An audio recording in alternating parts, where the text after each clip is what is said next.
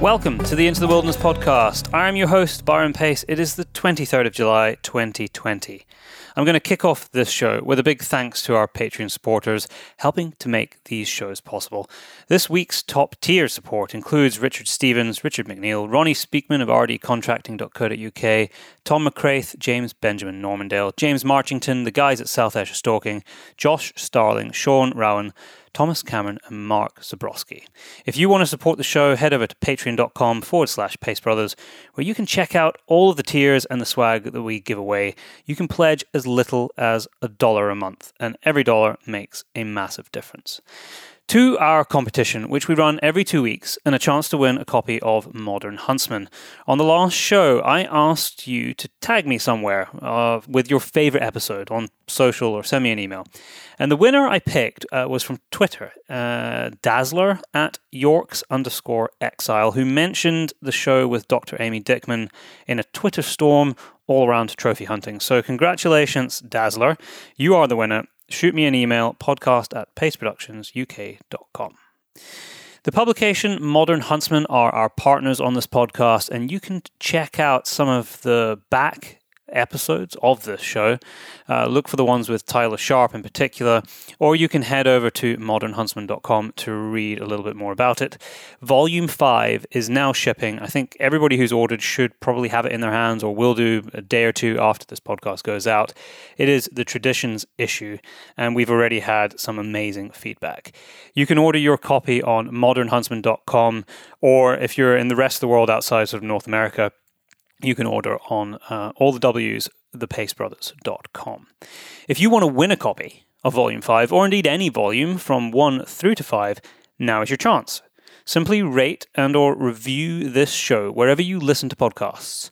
Or I guess we could probably accept a podcast share. So rate or, and review or a podcast share on some sort of social platform. You can find me on Twitter and Instagram uh, with at Byron J. Pace, and on Facebook it's at Podcast Into the Wilderness.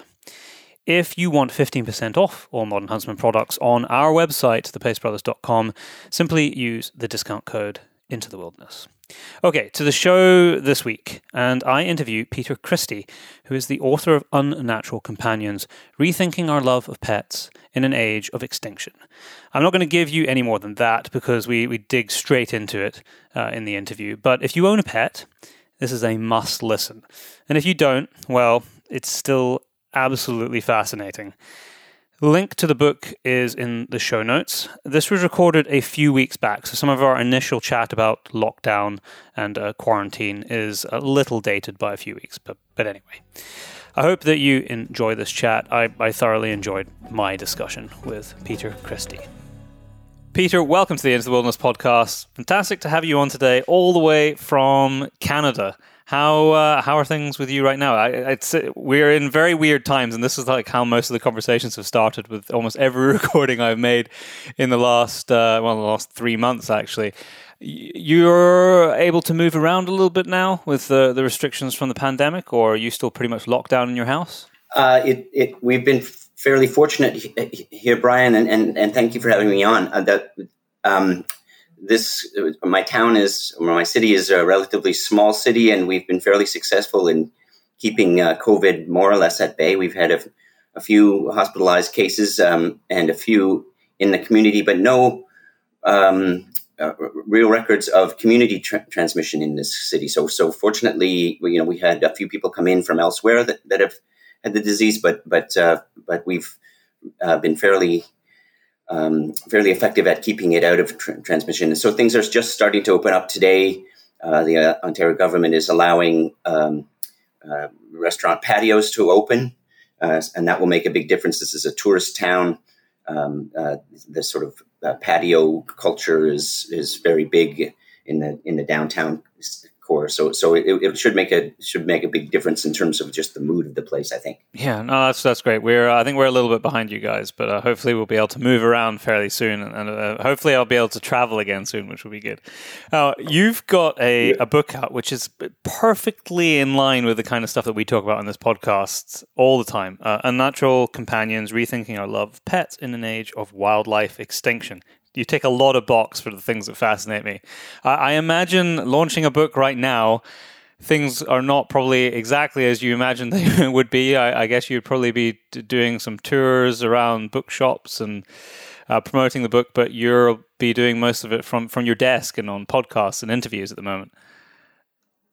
Yeah, that's right. Um, uh, it's certainly um, far different than I imagined. Um, we, we, we, we, don't do, we're, you know, I didn't expect to tour much. Um, don't do that too much, um, but I didn't expect to be so eclipsed in terms of just attention, you know, um, to the book. So it's it's been it's been a little bit tough for sure. Yeah. So uh, just before we we we get into this, because it's a topic that comes up very often when we're looking. I mean, the the classic one is talking about cat owners and their lack of understanding of how much their cats impact, particularly wild birds, but other wildlife in their gardens, even in urban settings. Uh, and, and, that's before we even start talking about the, the food that cats in particular consume, but but all pets. Uh, what is your what is your what is your background uh, that led you to to writing this book? I write about uh, conservation and climate change uh, mo- mostly, I guess, almost exclusively for the past 20 years or so. Most, I do a, um, quite a bit of journalism still, but I, but uh, I also work for conservation organizations who hire me to try and get their message out. Okay. So um, like lots of science communication. Yeah, that's science communication. Yeah. So um, I've been do uh, I've been doing that for a number of years. Um, this particular project really arose out of a story I was doing for a news magazine here in Canada called Maclean's. Um, the government here had just decided to ban the import of salamanders uh, from elsewhere into into Canada, uh, which was kind of an interesting, quirky little story. Um, apparently, salamanders are quite a popular pet in in Canada, um, but the reason for the for the ban was because of a, a, a sudden spread of a of a fungal disease in, across Europe or across Belgium in, in particular, but in a couple of other European countries were at that point just starting to show signs of a kind of the spread, a, a, a, kind of salamander pandemic, if you will.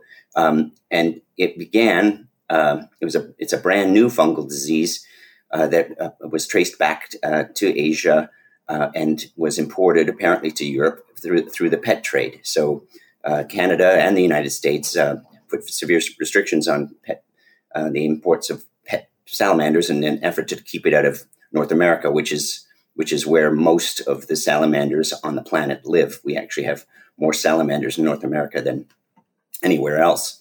Um, so, so they were very concerned about about this getting loose in in North America and the spread of it. So uh, that really just got me thinking of, of pets. Um, you know, I was of course very aware of the all the uh, the many years of news about the, the impact of cats on birds and small mammals in the wild. Um, so I began to just think, oh, how widespread is this as a as a consequence? Pets um, affecting wildlife. How how how profound is it? And so I began to look around and through the literature and discovered that it's actually very, uh, very, very profound. Far more than I could possibly have imagined you know, between a quarter and a third of all recent extinctions can be traced to um, animals that have been um, uh, spread by humans and and, and uh, were as, as, essentially as pets. So, so um, that's an amazing you know, it, figure. It is. It's it's it's it's staggering to think. Um, uh, you know that that includes, of course, the spread of disease. Uh, diseased animals, um, in, in, particular, uh, another fungal disease that was affecting um, frogs is is is uh, has been traced to pet uh, to the pet trade as well, and it's extinguished about um, I presume to 90, 90 species of of tropical frogs in in the past uh, uh, twenty years or so. in any case, the the uh, the impacts really just just staggered me, and that's when and that's when I decided that this was a this was a book length project. I'd need to yeah. spend spend some time uh, really putting this together, and and uh, luckily Island Press um, uh, saw things the same way and and uh, and supported the project. So let's let's talk about cats and dogs first, because I think cat you know, cats and dogs are very common pets, and a lot of our listeners will have one or the other, or maybe both. I have one dog that is hiding from the heat right now on my concrete floor. I believe you're a dog owner as well. Indeed, yeah, yeah. a long time pet owner, and and and I think you know, Brian, the you know, when you ask me what got me interested, I think what's primarily uh, at the root of this is that I am a pet owner and I'm a lover of wildlife. And I think of those two things as kind of the same. And when it began to dawn on me that being a pet owner was actually doing harm uh, in, in, the sort of wildlife world, I just thought that that's that's the weirdest irony. And I really think it's something that people, pet owners, animal lovers, really want to know about. Yeah. So, I mean, we both have dogs. Let's talk about dogs for a minute. I don't think. I mean, my dogs are are. I mean, he, my dog's retired now, but in his uh, in his heyday, he was a hunting dog. So he was like a you know a working dog, so of a, an animal that was fairly under control. It's not like he had free rein of you know free free rein of the wilderness around me. And uh, I live in a fairly rural setting, but what uh, what are the negative consequences of dog ownership? Because I would think that most people would assume that uh, dogs don't have much of a, a negative impact, you know, especially if you compare them to cats. I mean, cats are the cats are the villains of most of these stories that you see in the print. Yeah, it's interesting.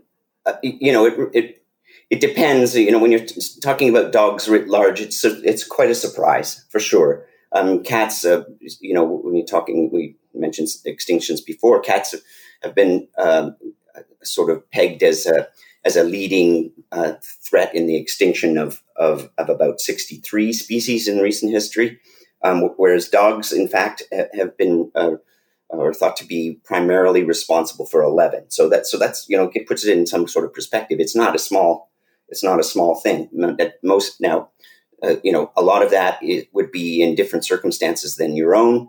Uh, outside of uh, these, you know, sort of wealthy countries where people do tend to keep um, their dogs under uh, quite a bit of control. However, um, dogs uh, have I- impacts that are often unthought of. Uh, people who uh, let their dogs just uh, um, tear through the forest, for example, when they're in, in a nice walk through the woods, um, you know, they may see their dog, you know, chasing deer or or or other mammals, and you know, just those impacts, the fear, the um, um the the fact that the, the animal has to run for its life and and exhaust itself you know all of those things can have impacts on the on the potential survival of the thing in the in the first place. But dogs also eat eggs. They uh, they dig they can sm- sniff out reptile eggs and and dig eggs out of um, uh, in in in uh, South and Central America, for example, they're they're they're famously digging up and and eating um, uh, sea turtle eggs um, and uh, other reptiles. Um, but uh, dogs also have um, quite a profound impact as as as vectors for uh, canine distemper virus, which is um, which is a quite a um, uh, quite an active virus, a little bit like the one we're facing now, insofar as it has uh, the capacity to jump species and and has been known to have severe impacts um, on, say, lion populations in Africa. Um, you know, basically from pet dogs kept by villagers nearby, or uh, or uh, in fact, it, it's basically wiped the African wild dog uh, out of the Serengeti altogether. Um, and, you know those those those kinds of impacts that are less likely to be seen in in Australia, for example. Um, there's a, a, an endangered plover that uh, and one of the primary uh, concerns for conservationists there and trying to keep it its populations up is people letting their dogs run on the beach. And the dogs aren't really particularly interested in the plovers, but they, they just tear around and just trample trample these these nests. So it's it's it's it's a it's a funny it's a funny you know dogs are just dogs are just clumsy like we are. so they so they're roaring around like a bull in a china shop and and and can do damage without us even realizing it. Yeah, it's um I haven't I hadn't actually thought about the uh, the implications of of the ownership in uh, on continents like Africa for, for a while. I did know of the, the wild dog story you were talking about, and I know that there had been vaccination programs for local villages to get their dogs vac- vaccinated for that very reason. But it's uh, yeah. it's it's very hard to to get on top of it in these rural communities, and it doesn't take long before there are new young puppies and, and litters and dogs that are not vaccinated, and the whole cycle starts again. Um, it's it's yeah, it's a, it's a problem that uh, you know that element of it um, is something that I think a lot of people don't really think about is the uh, the disease transmission vector, um, which is in terms of its widespread effect is probably more prevalent than um, the actual like killing of other animals. Uh, it, it, in in in in in in terms of its impacts on on populations and the continued existence of particular species, it it is larger. I think, uh, according to the IUCN data, it, so it would be it would have a greater impact for sure. Hmm. Um. And if we turn turn our attention to if we turn our attention to cats, it's it's a similar kind of story, but I think, if I'm not mistaken, uh, the the, the death rate at the, the, the teeth and uh, and claws of rat at the teeth and claws of cats is is far higher, uh, and even among domestic cats in you know very in sort of you know suburban uh, England. Uh, you don't have to go out into the the wilds and remote regions of Africa to have uh, really quite devastating effects on on populations like you have with dogs with more freedom to roam. Your very seemingly docile cat that'll be sleeping in your house during the day is sometimes causing carnage at night. Yeah, that's right. Um, yeah, cats. You know, cats are you know a, a, a better documented um, and more and, and obviously more substantial problem. They're just, they're, they're, I mean, they're simply speaking, they're just better predators than than dogs are. They're you know more recently domesticated by you know uh, uh, tens of millennia. Um, uh, so they're they're they're um, you know, and they and they're independent hunters, not pack hunters like like like the descendants of dogs used to be. So so they they they on their own are very very effective killers, and um, and uh, they take out a lot a lot of animals. Um, you know, in in North America, in, in, the United States, for for instance, it's between one and four billion birds have been documented. Twenty two billion uh, potential potentially um, small mammals. It, it's over what it's, period of uh, time uh, is that? Uh, that's a that's annual. That's an that's, wow. those are annual annual figures. That's yeah. a crazy number. Yeah, yeah, they are. They're they're they're they're staggering. And those are those are the that's the research from uh, Peter Marra and his group from Smithsonian.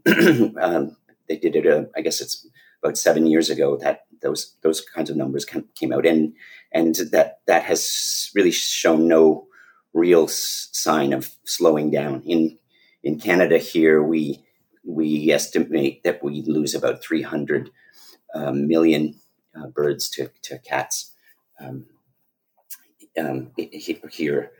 So it's it's it's still it's it. These are these are staggering staggering figures when you think about it. Um, you know, I guess the the cat people would say a lot of those animals will you know are are the young migratory birds that may have perished by other means along the way, and that's partly true. However, um, that just the sheer numbers make it uh, worthwhile, and we also, you know, very you know worthwhile to consider. Rather, we also know very well that the introduction of cats, along with rats and and, um, and, and foxes and pigs, uh, to to island uh, to islands around the world have really um, have been instrumental in in population uh, losses and, and declines in, in, in uh, of staggering proportions and and and the extinctions. So so we're, we're, pretty clear on the on the question of cats. They're they are uh, subsidized killers that have a very very direct impact on on the wild world. Hmm. I, I, think the interesting uh, the interesting element of this that comes to mind is that, and you bring this up in in your book, is that pet ownership is a as a parallel for our our love and enjoyment of wildlife, but it's like the wildlife that we can kind of control because we've domesticated it and for the most part it lives in our house and we, we get that interaction and enjoyment out of it.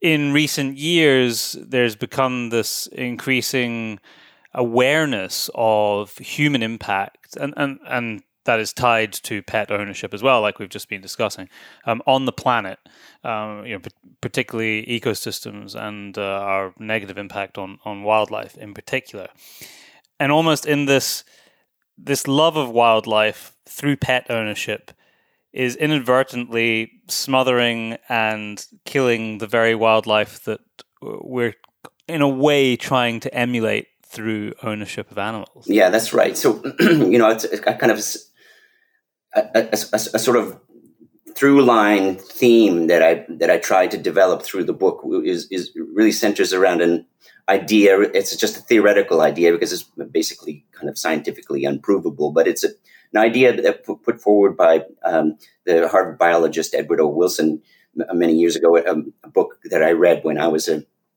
a youngster in university. It's um, it, it it's a very powerful, very interesting book anyway, he put forward this notion of biophilia. It's essentially the idea that uh, to get ahead in the sort of evolutionary race, um, people or our, ans- or our very, very early ancestors uh, basically had to develop a, an interest and uh, a fascination with other living things. So essentially, um, it, it's in our D- DNA uh, because uh, in, in order to basically fi- find or hunt um, uh, hunt successfully, you had to be curious about about uh, the animals you were hunting in order to learn about their habits and and and better be better able to hunt them down. Similarly, um, the animals that were hunting you, uh, you wanted to know about them so that that uh, so that they wouldn't uh, kill you, or or the same with with with plants. That you know you had to know harvest time, you had to know where they grew.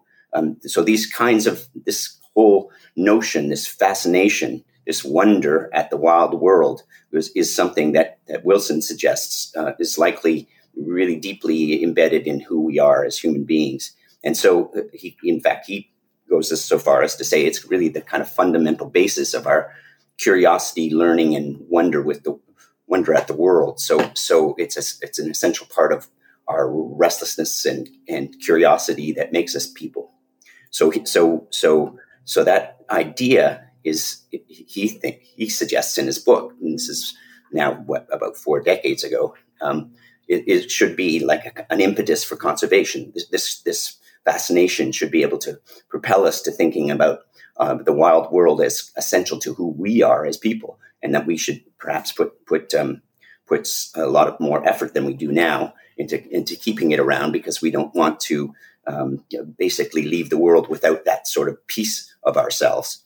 And so uh, he suggests that's that will be maybe conservation salvation. In my book, I'm basically suggesting, well, pet pet ownership is kind of subverting that idea. We're essentially uh, by bringing animals into our lives and sort of in these controlled kind of circumstances, we're essentially satisfying this need, but but leaving so much else out. It's uh, I think there'll, there'll be a lot of pet owners listening to this, not suddenly having this dawning realization that maybe that is their the kind of substitution that they're making.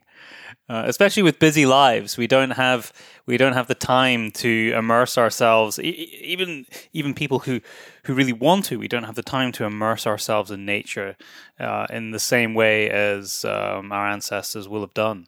And uh, having having these the animals in our house is a way to do that when you come back from work. Indeed, and and and and you know just all the more so, right? I think we're, you know, about half of our, our 7.7 billion people are now living urban lives. Um, it's, and that's going to only increase. I think what I really want to say, Brian, is that that, that there's nothing wrong with that. In fact, I, I in fact, I, I, you know, I encourage it, and I think I think I think Wilson would have would encourage. In fact, he, he does sort of encourage it. I think the the the notion, you know, pets are uh, important to our lives. They they do give us a, a level of satisfaction and connection to to non human ways of existing on the planet that that that that it that is important to us. Um, I think the point of the book is not to basically say, "Oh, we need to give up pets and and focus on wildlife." I think my hope is that by sort of recognizing why and what sort of satisfaction we get from pets will uh, impel pet owners, massive, as you mentioned, massive lot of people. Um, you know, about I think about half of households in your country, I believe, something similar in Canada, two thirds of households in America. Um, you know, these are a lot of people, millions and millions um, of people. If they just sort of sort of looked at their pet and said, you know, why I love you is the reason that I should care about the rest of wildlife and, and, and life on the planet and, and put some measure of their thinking and care and concern uh, uh, for their pet in, into a care and concern for the, the, the wider wild world. Yeah, the I, I, thought I think I read it somewhere in the book, but I, I might be misremembering. You you gave an idea of the uh, the biomass or number of of pets on the planet compared to people. I mean, people who have pets very often will have more than one. So, are we in terms of cats and dogs and and terrapins and goldfish? Do we have more pets than people? Uh, we do in North America, for sure. We have a, about we have about uh, um, a third more pets uh, than people in in in America. There's about uh, ooh, uh, yeah, there's a, about 400, just under four. In 2016, there were about 400 million dogs, cats, fish, birds, reptiles, and other you know, small creatures in the homes of, of about uh, 84 million Americans. Um, um, no, wow. in about 84 million American households. So, so about 400 million pets um, then. So, so you know, in in Canada, we have about you know seven to eight million dogs and almost nine million cats. Um, you guys, you guys, uh, UK about fifty-one million pets. So, so yeah, gives you. Okay, some, well, yeah, we've got about sixty-eight million people, so it's not uh, yeah. it's not too far off.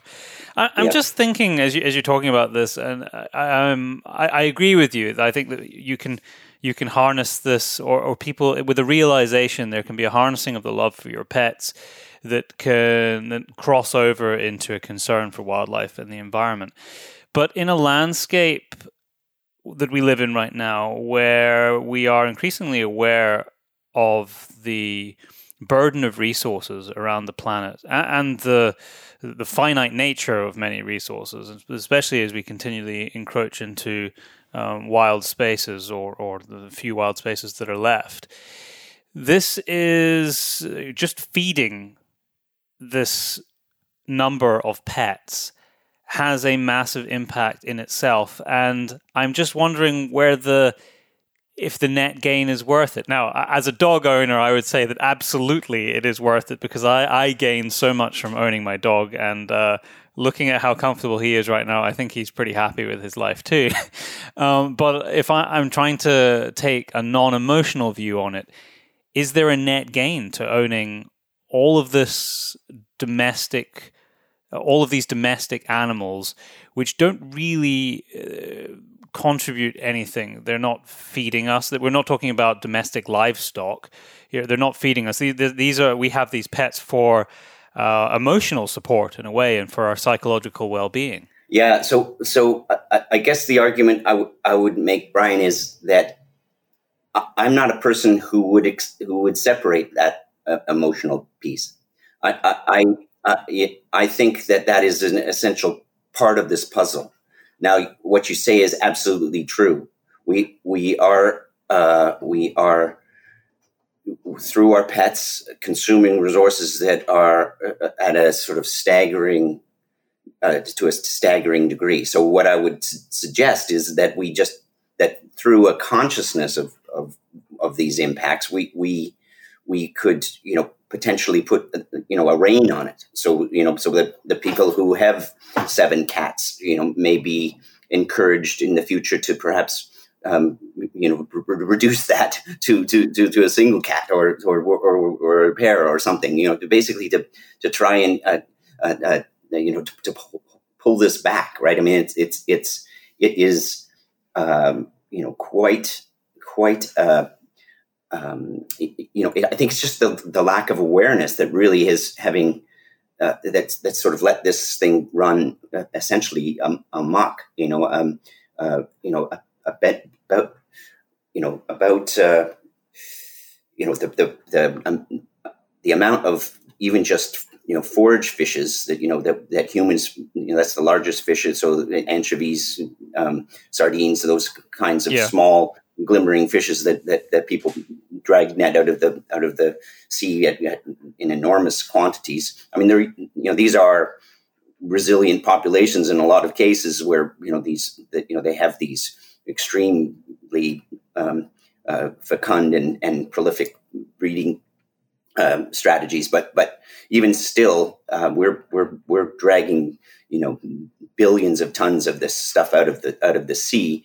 Uh, it's it's having direct impacts, and the science suggests uh, um, on seabird populations that re- rely on these things, um, and and huge amounts of this um, you know, you know, of course, we use it. We use a lot of it in fish oils and and and various other uh, food um, and even fertilizer uh, uh, applications. But but but huge amounts of it, about about a, a, a seventh of it or so, uh, goes into uh, cat food and and uh, and and dog food and uh, and fish food, you know these these kinds of things. So so it's it's you know it's it's significant. Similarly, um, you know the protein that's that's um, that's taken from uh, cattle ranching, um, uh, you know uh, that that you know that that is spreading like wildfire across across uh, the tropics and and toppling tropical habitat, um, you know as we speak um, in in large in large amounts just to feed the, the beef cattle industry. Well, a lot of that uh, protein from those that cattle is is is is feeding um, our, our, pets. Um, you know, in, in, North America, it's it's it's about a third. It's a, an inter- really interesting fact. I thought um, in Australia, uh, fish protein, uh, protein from fisheries um, cats eat more uh, fish protein uh, per cat than than Australians eat eat fish, uh, you know, fish and seafood per capita. So, so that, that you know that's that's that's uh, that's a lot of fish. Yeah, yeah, and I don't know if you'll know the answer to this, but it's something that always crossed my mind when we talk about fish and cats is that a cat as a, a mammal, a land mammal, wouldn't have normally eaten fish. Yeah, okay, they might have scavenged fish along the edges of rivers, or maybe uh, you know wildcats in North America would have eaten fish at certain times of year when the salmon were running and dying off. Uh, but that wouldn't have been the primary uh, component part of their diet throughout the year. I don't know why we, we maybe it's just because it's easy and because it is a resource which at a time we we thought was inexhaustible was this uh, the, the, wild fisheries around around the world, and it, it's relatively speaking cheap to cheap to harvest, and so that's why we feed our cats fish. Yeah, I guess I, I guess the the answer to the question is you know in some respects I suppose it's a, a little bit of good news because as as you mentioned. Um, there are actually sustainable ways of of, of, of fishing. Um, uh, you know, the, these these forage fishes, for example, can can reproduce. Um, they have crazy population cycles that nobody has really nailed down very well yet. So that's that's a that's a deep concern. But but nevertheless, they they are you know a, lot of these, and uh, you know if if they there's a, there is a potential to for, for sustainable fisheries. I I know there was a recent paper in Science uh, last year, I guess, which, which spoke about just how resilient oceans could be if we lay off for just a little while. We could actually recover a lot of fisheries and a lot of fish stocks that and and and biodiversity that that have really been decimated simply just from greed. But but uh, I think what what what you're, what you're alluding to is a is a good example of you know at least some good news. Um, we're we're dragging fish out of the sea. Um, we're we're doing a lot of damage in that, but probably not as much damage if if we let cats go as we do in in the case of feral cats in America to to, to, to eat, eat, and kill billions of birds and, and mammals. So so so the the the upshot would be if if uh, if left to their druthers, th- this many cats would basically decimate um, uh, the you know the population of of, of terrestrial ver- vertebrates if, yeah. if, if we let if we let them. Mm. Yeah. It's I'm I'm wondering uh, you you the the number that, that comes from your book is uh, for uh, support 170 uh, 117 billion dollar pet industry. That is a lot of money, and I'm wondering whether there is an opportunity there with the correct knowledge for pet owners of the impact globally. That there isn't a way that some of that money within the pet industry uh, could be set aside to help counter the negative effects of pet ownership, some form of, of tax to, to alleviate these impacts. Yeah, wouldn't that be great? That yeah, would, conservation I, I, tax on pet ownership. Yeah, I, am exactly. You know, I I um, make some mention of this in, in the book, but I, I, you know, if if if we could just make pet owners aware of of of what it is they see in their pets and why that is also reflected in the wider world, even though they may never get a chance to see a, a wolf in northern Canada. You know, just just the idea that it's there. I mean, you know, they, you know, they, they, they could they could follow David Attenborough around, you know, on television, you know, but you know, it's out there. It, they, these are these are real living things that that that are absolutely fascinating to us, and and and if we could just sort of suggest to them, you know, just a just a just a modicum, you know, like a, just a fraction, you know, uh, you know, um, you know, in in in in America, uh, uh, you know, spending on on on uh, uh, spending by the states and and federal government to protect its endangered species is about forty five times less than what people spend on their pets. So you know, I mean, if you could if if if, if you could just you know ha- have people pony up, um, you know, 10 percent of their of of their annual uh, uh, spending on their on their on their pets, uh, you know, conservation would be a way to the races. It's it's you know, uh, I, there's lots of research that shows you know we uh, seriously underfund conservation around the world, and that's part of the reason. That's part of the reason that you know that uh, extinctions on the planet are about a thousand times, or, or between a, a hundred and a thousand times uh, faster than they would be without humans on it um, you know that's this is you know this is a calamity. This is a this is a crisis. You know along the lines of of the demise of the dinosaurs, where the extinctions are that um, are that are happening that fast. We could we could be tackling that um, with with with some success if we, quite a bit of success if we just simply put some resources into it. Right now, we're we're nowhere close. Mm. I, in my mind, there's a fairly simple way to, to funnel money out of that. In the in the same way, in and I'm not sure if you have an equivalent type of tax in Canada. I'm uncertain, but in North America, uh, the Pittman Robertson Act takes a, and I'm going to get the percentage wrong off the top of my head, but I think it's about 15% tax on all sporting goods. So whether that's ammunition, guns, bows and arrows, um, fishing goods, and that most of that money primarily goes into fish the uh, to fish to fund the uh, game and fish departments in in each yeah. state. Yeah. Uh, yes. A very similar mechanism could be used uh, within the pet industry. I don't think it would be too difficult to implement. I mean, it, it, there may be a lot of resistance, but I don't think it would be very difficult to implement because the, the structure already exists within sporting goods. Yes, I, no, absolutely. Similarly, in Canada, we have, um, uh, at least in Ontario, the, the provincial government, um, uh, you know, has a licensing system in which uh, in which the you know fishing and hunting license fees go go essentially directly to to the conservation um, efforts and, and, game management efforts of, of the Ontario Ministry of Natural Resources.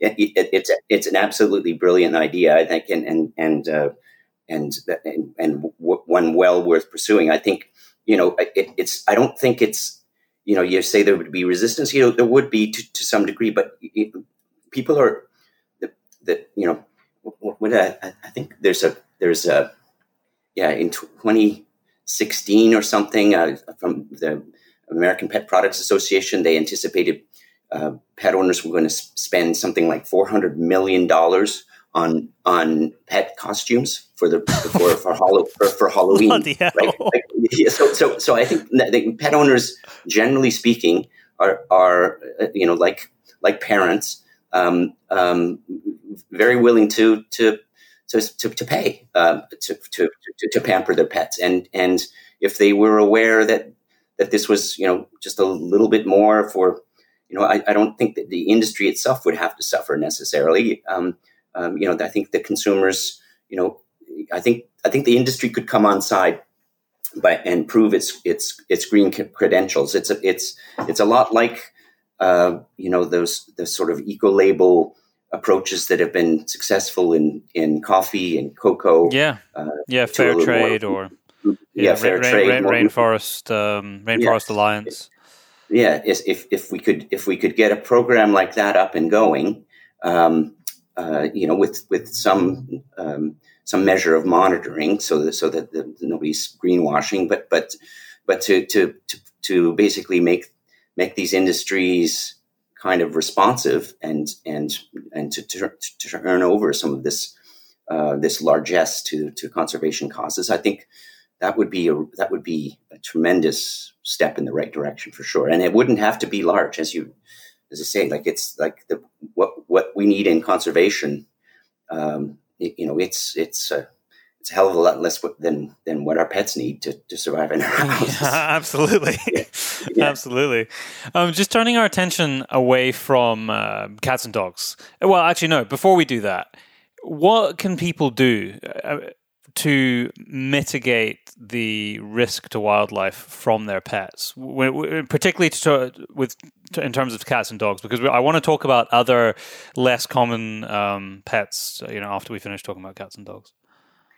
Yeah, so cats cats and dogs are are are are, are, relatively straightforward. Forward, as we've already sort of suggested and, and, spoken around, there are there are things that you can do that are quite obvious. Um, um, you, know, I think the the the more ardent conservationists would say, well, simply don't let your cat outside. Um, I know that there that, um, that cat, lovers, particularly in your country, I think are are very resistant to the notion. Um, n- n- most uh, uh, uh, UK cat owners you know this research suggests actually have no idea just how deadly their cats are. But but uh, um, but people you know cats are you know the wildness of cats is is is their appeal. They have a, a, you know a lot of a lot of what i sort of suggest is important about our relationship with animals is kind of exists in cats. It, you know we can we can vicariously live that wild life by letting them outside and watching them bring home a, um, you know, a, a, a, meadow vole and drop it at our at our feet. It, you know, it's it's it's a it's it's a it, it's they're amazing to watch, and it's a it's a fascinating process. Um, the the the thing about it is, uh, it's not natural, and and you know these aren't these aren't natural creatures in in the UK ecosystem. So we need you know we need to be kind of aware of that. so the the the so the, the short answer is just keep them inside. Now, a lot of people say, well, my cat used to going outside is going to go crazy if I, you know, lock it in, indoors all of a sudden. And I, and I can see that. And this is not a, uh, this doesn't have to be an all or nothing necessarily, although in some cases it may be, um, proposal. I think that in some cases we could just simply say, okay, the next cat you get, make sure that it's in, indoors. And for the cat that you do have, um, use um, some kind of uh, prophylactic technique like bells help for for birds, bird, birds and mammals. Uh, so the bell around its neck just tinkles and alerts a bird or a mammal, and they, they're they're quite effective. Somewhere around, uh, you know, a fifty percent reduction in, in, in predation rates. um, uh, slightly more effective and kind of fascinating is a, a, a, sort of a more recent invention called a cat bib. Yeah, what is that? I, I saw you mention that, but I had no idea what, what it was referring to.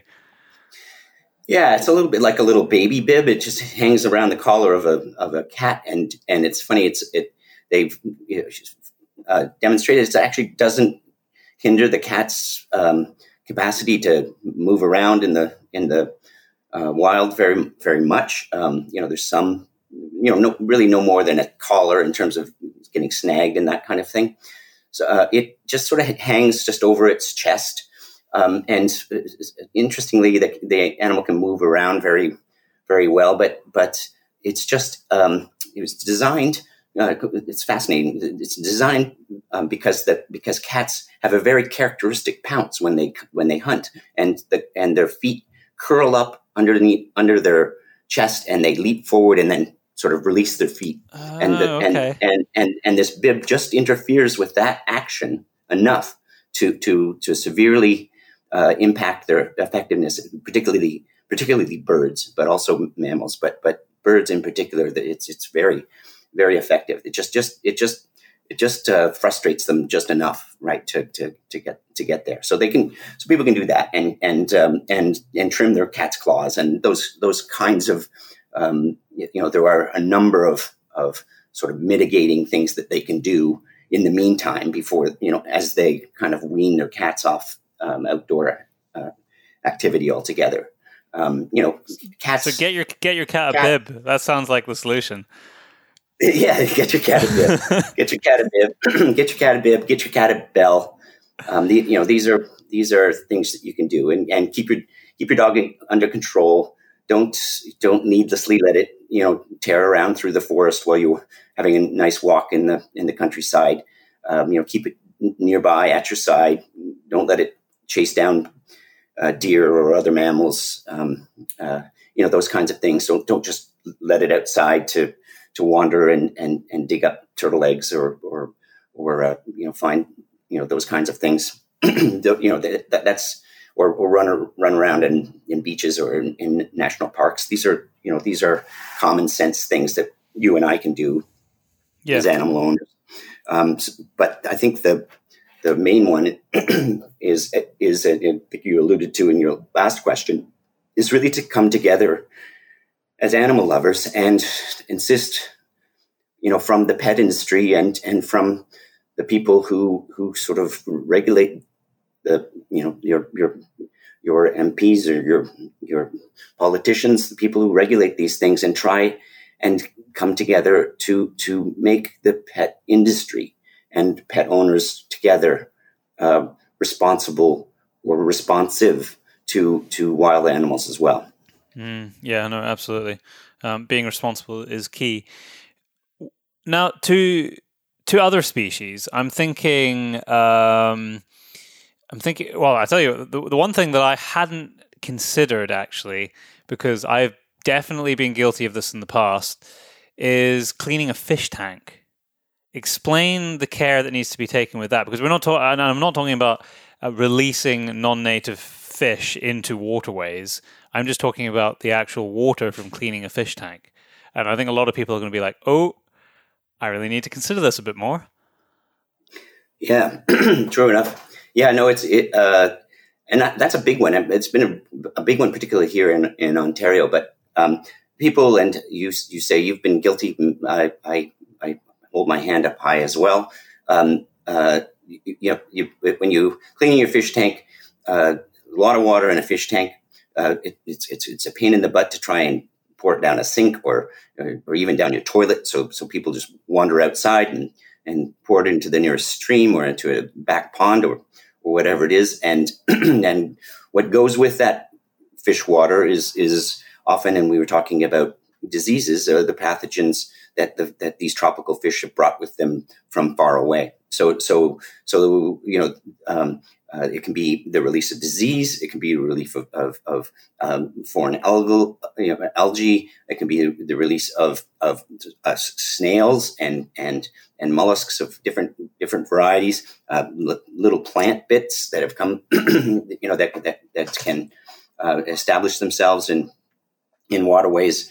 Uh, you know, th- it's you know the potential for invasions, whether it's disease or or uh, or, or, foreign plants and, and, and animals, is is is quite is quite considerable. You know, I mean, it's just it's just the same thing as um, you know the ballast water that comes with these uh, ship, big ships that that have essentially fouled uh, and, and, transformed the ecosystems of the lakes of, of uh, the um, Great Lakes of, of North America. Here, you know, um, it's essentially you're just it's just a you're just taking uh, an entire ecosystem from somewhere else and and and releasing it into into into this sort of uh, uh, uh, native place and and and the consequences can be quite significant. And and then you know and then there's just simply the release of of fish. We have a we have a, a particular problem with with goldfish in in uh, goldfish. yeah, yeah, with in, with gold, gold, released pet goldfish in in in small uh, lakes in, in and around. Yeah, I can I can totally imagine this because where I went to, where I went to university in Stirling in Scotland, uh, the whole university campus was built around a lake. And of course, as students do, I guess, uh, when you're staying in halls of residence, residence um, people would get fish for company, I suppose. And yeah. uh, at the end of the, your year, it's you got you go home for the summer. What the hell are you going to do with the fish? Most people don't take it with them, so they dump yeah. these fish, uh, these goldfish, into the lake, and there were some massive goldfish. And I mean, they basically reverted back to being like carp.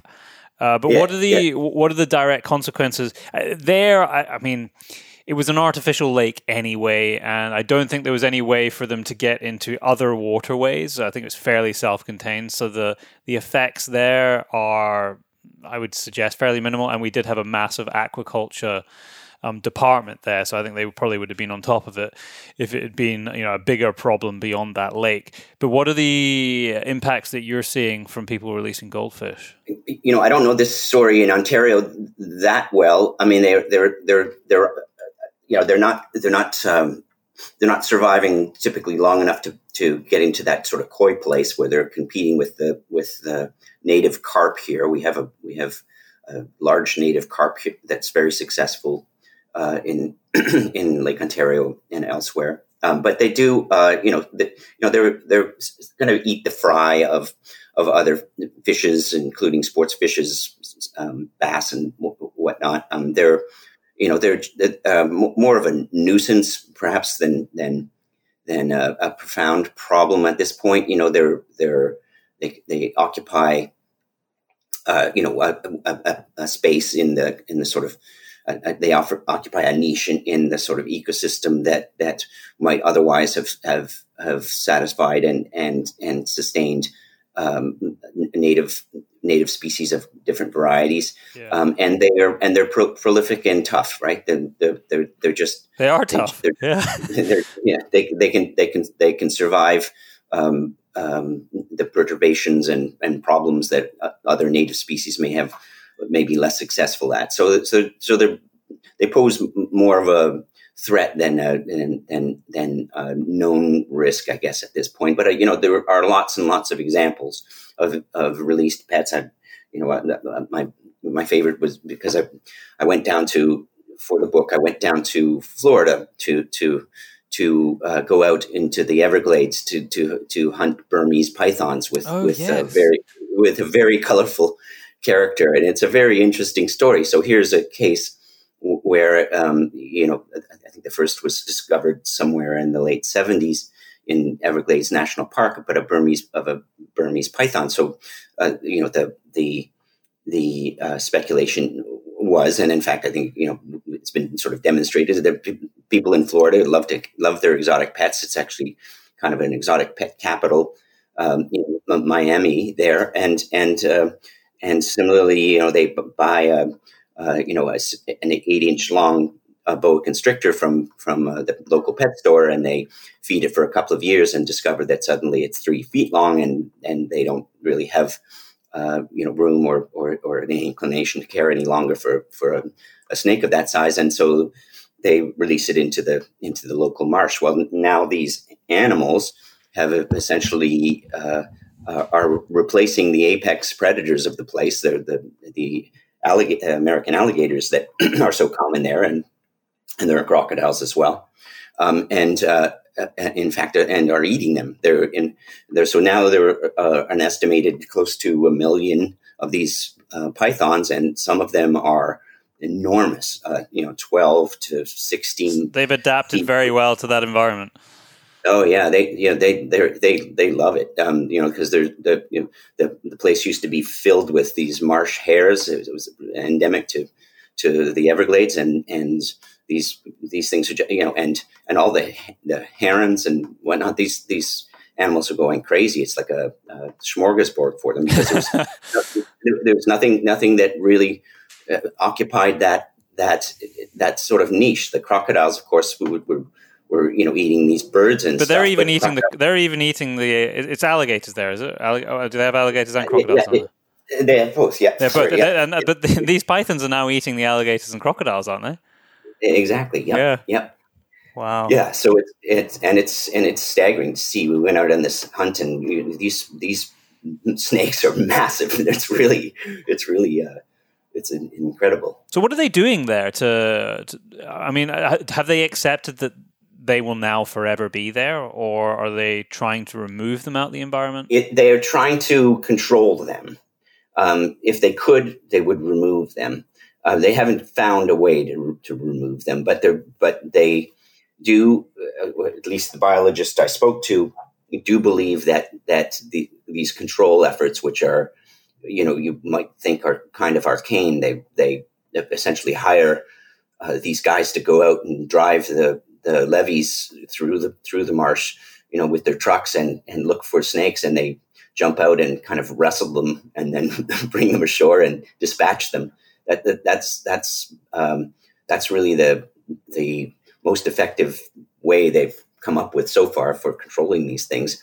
But the, the, I think that their hope is that they can at least, uh, you know, contain or restrict the the um, uh, you know the expansion of the of of the of the uh, animals any further and try to keep their populations in check to some degree. I I don't know. It certainly seems to me that it's been um, something of a losing battle so far. They you know these control methods, the the extensive nature of the Python patrols is that they have now is is rather new. So they're still still waiting to see what they end up with uh, at the end of the day. But they, they take out thousands of pythons every year in the, in the past couple of years. So it, it may make a difference. What they're really concerned about is that these animals seem to be uh, acclimatizing to the cool, um, you know, just basically through natural selection. And um, with that, they've managed to sort of um, move further and further north out of the marsh. And so there's considerable concern that, that uh, you know, as you get further up the uh, Florida peninsula, um, the the Everglades really laps right up against suburban uh, America. You know these little streams and whatnot that sort of wind their way into the, into suburban backyards, and so the last thing they want is these you know a twelve foot python you know uh, winding its way up into uh, you know the, the, suburban backyard of a of, of a of a family that has you know two five year old twins or something yeah. like that. You know do the biologists in the Everglades have they managed to identify any species that the pythons are uh, pushing the populations to a point where they're they're declining? yes, uh, uh, I think that basically uh, biologists I spoke to something on the order of ninety percent of of mammal populations in in the Everglades, including marsh hares, uh, including even the Florida panther uh, are of, of, concern and and de- and and declining population. Um, whether how much how many of those are are uh, attributable to the pythons, um, I think they could safely say that the, the marsh hares, um, um uh, and uh, other s- smaller mammals of, of that sort of size. Uh, you know, that's you know we we can see that that's a fairly direct impact, but the others. Um, you know, have to speculate a bit, but but uh, you know, but there could also be knock-on impacts. I mean, this is it's a it's a complex web if yeah. uh, if you lose marsh hares and other mammals of that kind of size, there will be predators which rely on them as prey, and so you will end up with a knock-on effect there. So yeah, it, it's very complicated. Yeah, it's a cascade for sure. Yeah, and yeah. and the same is you know the same with same with birds and aquatic life. You know, um, you you knock out a bunch of you know those those wading birds. You know, take take a, a significant portion of the population, and then suddenly uh, you know the the sort of local predators of, of, of smaller fishes are are uh, can can explode and and these these again have knockdown effects of, of on the the prey fishes for those and so it, it yeah it's really it's just an ecosystem disruption is what it is yeah uh, i as we've been talking i've become aware that um, there's kind of this discussion is split in my mind between the pet ownership of the type that we've been talking about pet um, cats and dogs and, and, fish and you know even some of the more exotic pets like uh, like pythons. And that is sort of ownership in in good faith of those animals. And uh, with when it comes to cats and dogs I don't think there's too much issue about where they're being sourced but there's this whole other element of it which is wild animals being extracted from nature to be used within the pet trade. Uh, let's maybe talk to that for a bit because that's it's a, it's kind of a it's a whole different beast that you, it's the the effect in my mind is the uh, the loss of of those wild creatures from their natural environment more so than it is what how those animals will then impact the environment that they're now finding themselves in.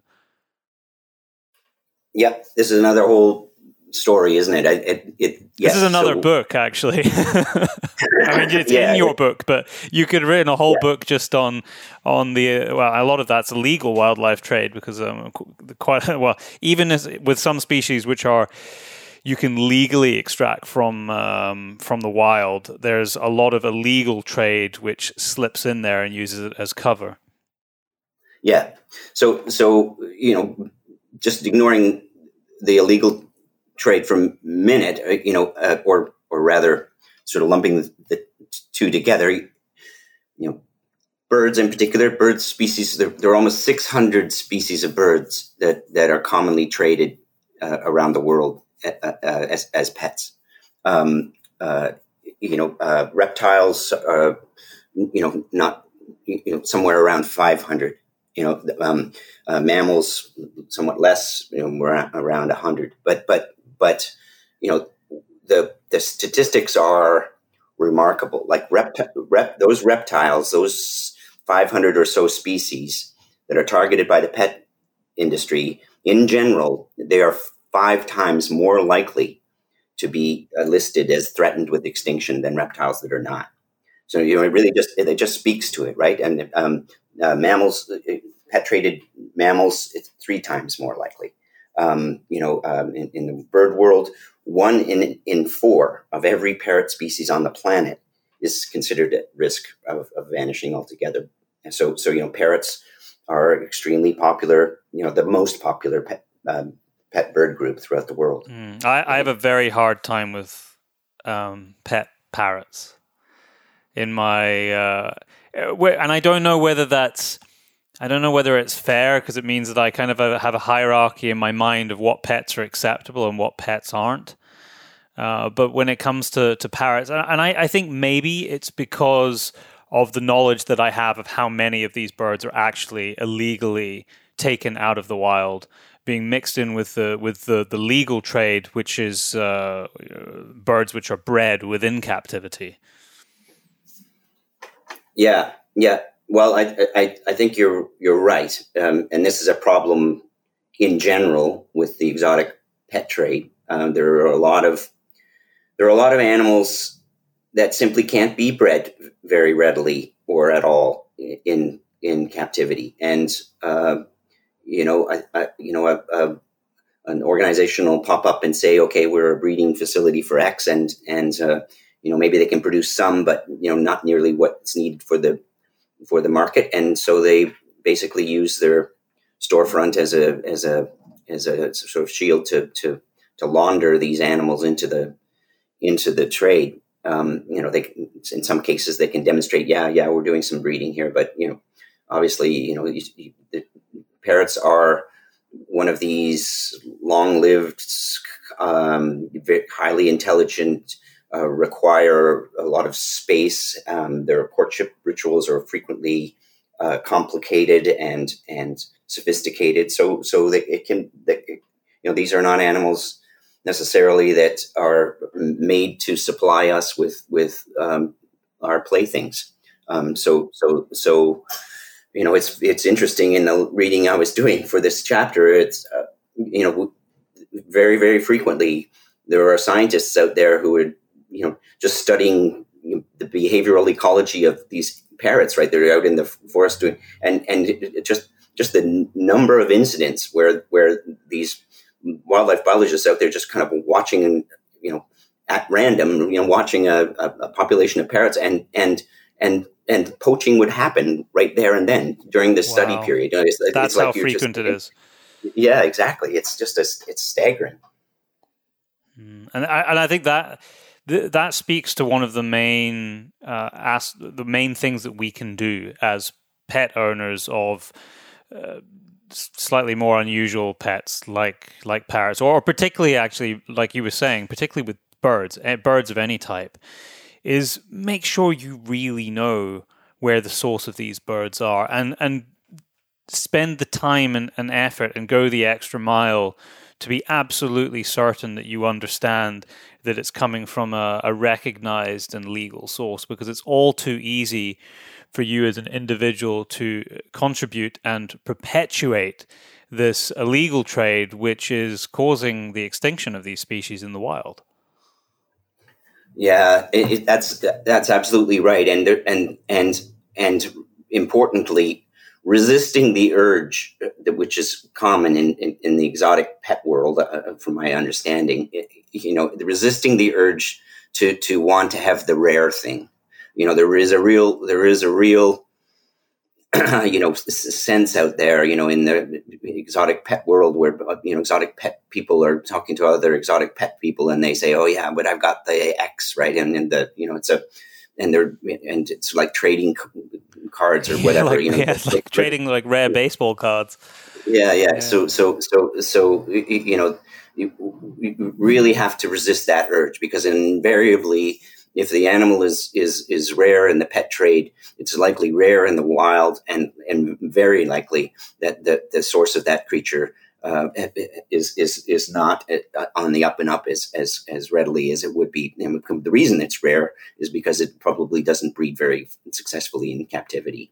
So so so you know that's one thing to be particularly aware of. But it goes back to what we were talking about earlier. I think that you know if we could get pet owners together you know, exotic pet owners in particular, and you know, sort of make demands of the industry that we track more carefully where these these animals are coming from. You know, the bottom line is it, it, it's very it's a it's a it's a very difficult uh, thing to do as an individual. I mean, you can you can go to PetSmart or one of these large chains, and they'll say, "Yeah, well, we got it from you know it's all it's all on the up and up." And but you know, somewhere down the line, you know, if, if people aren't, uh, you know, m- auditing or monitoring, it's it's it's it's pretty difficult. So if we had a, some kind of eco label process that had that had uh, you know auditing processes in in place to to make sure that this is you know that this uh, sort of more nefarious business is is being cut out of the chain, then that would be you know a tremendous help. And I think pet owners uh, can make you know can begin to insist on that kind of process. Um, um, um, you know, if it, it, only, it only takes um, a, a, you know, just it just takes some inclination, some sort of showing of interest that that will inspire some small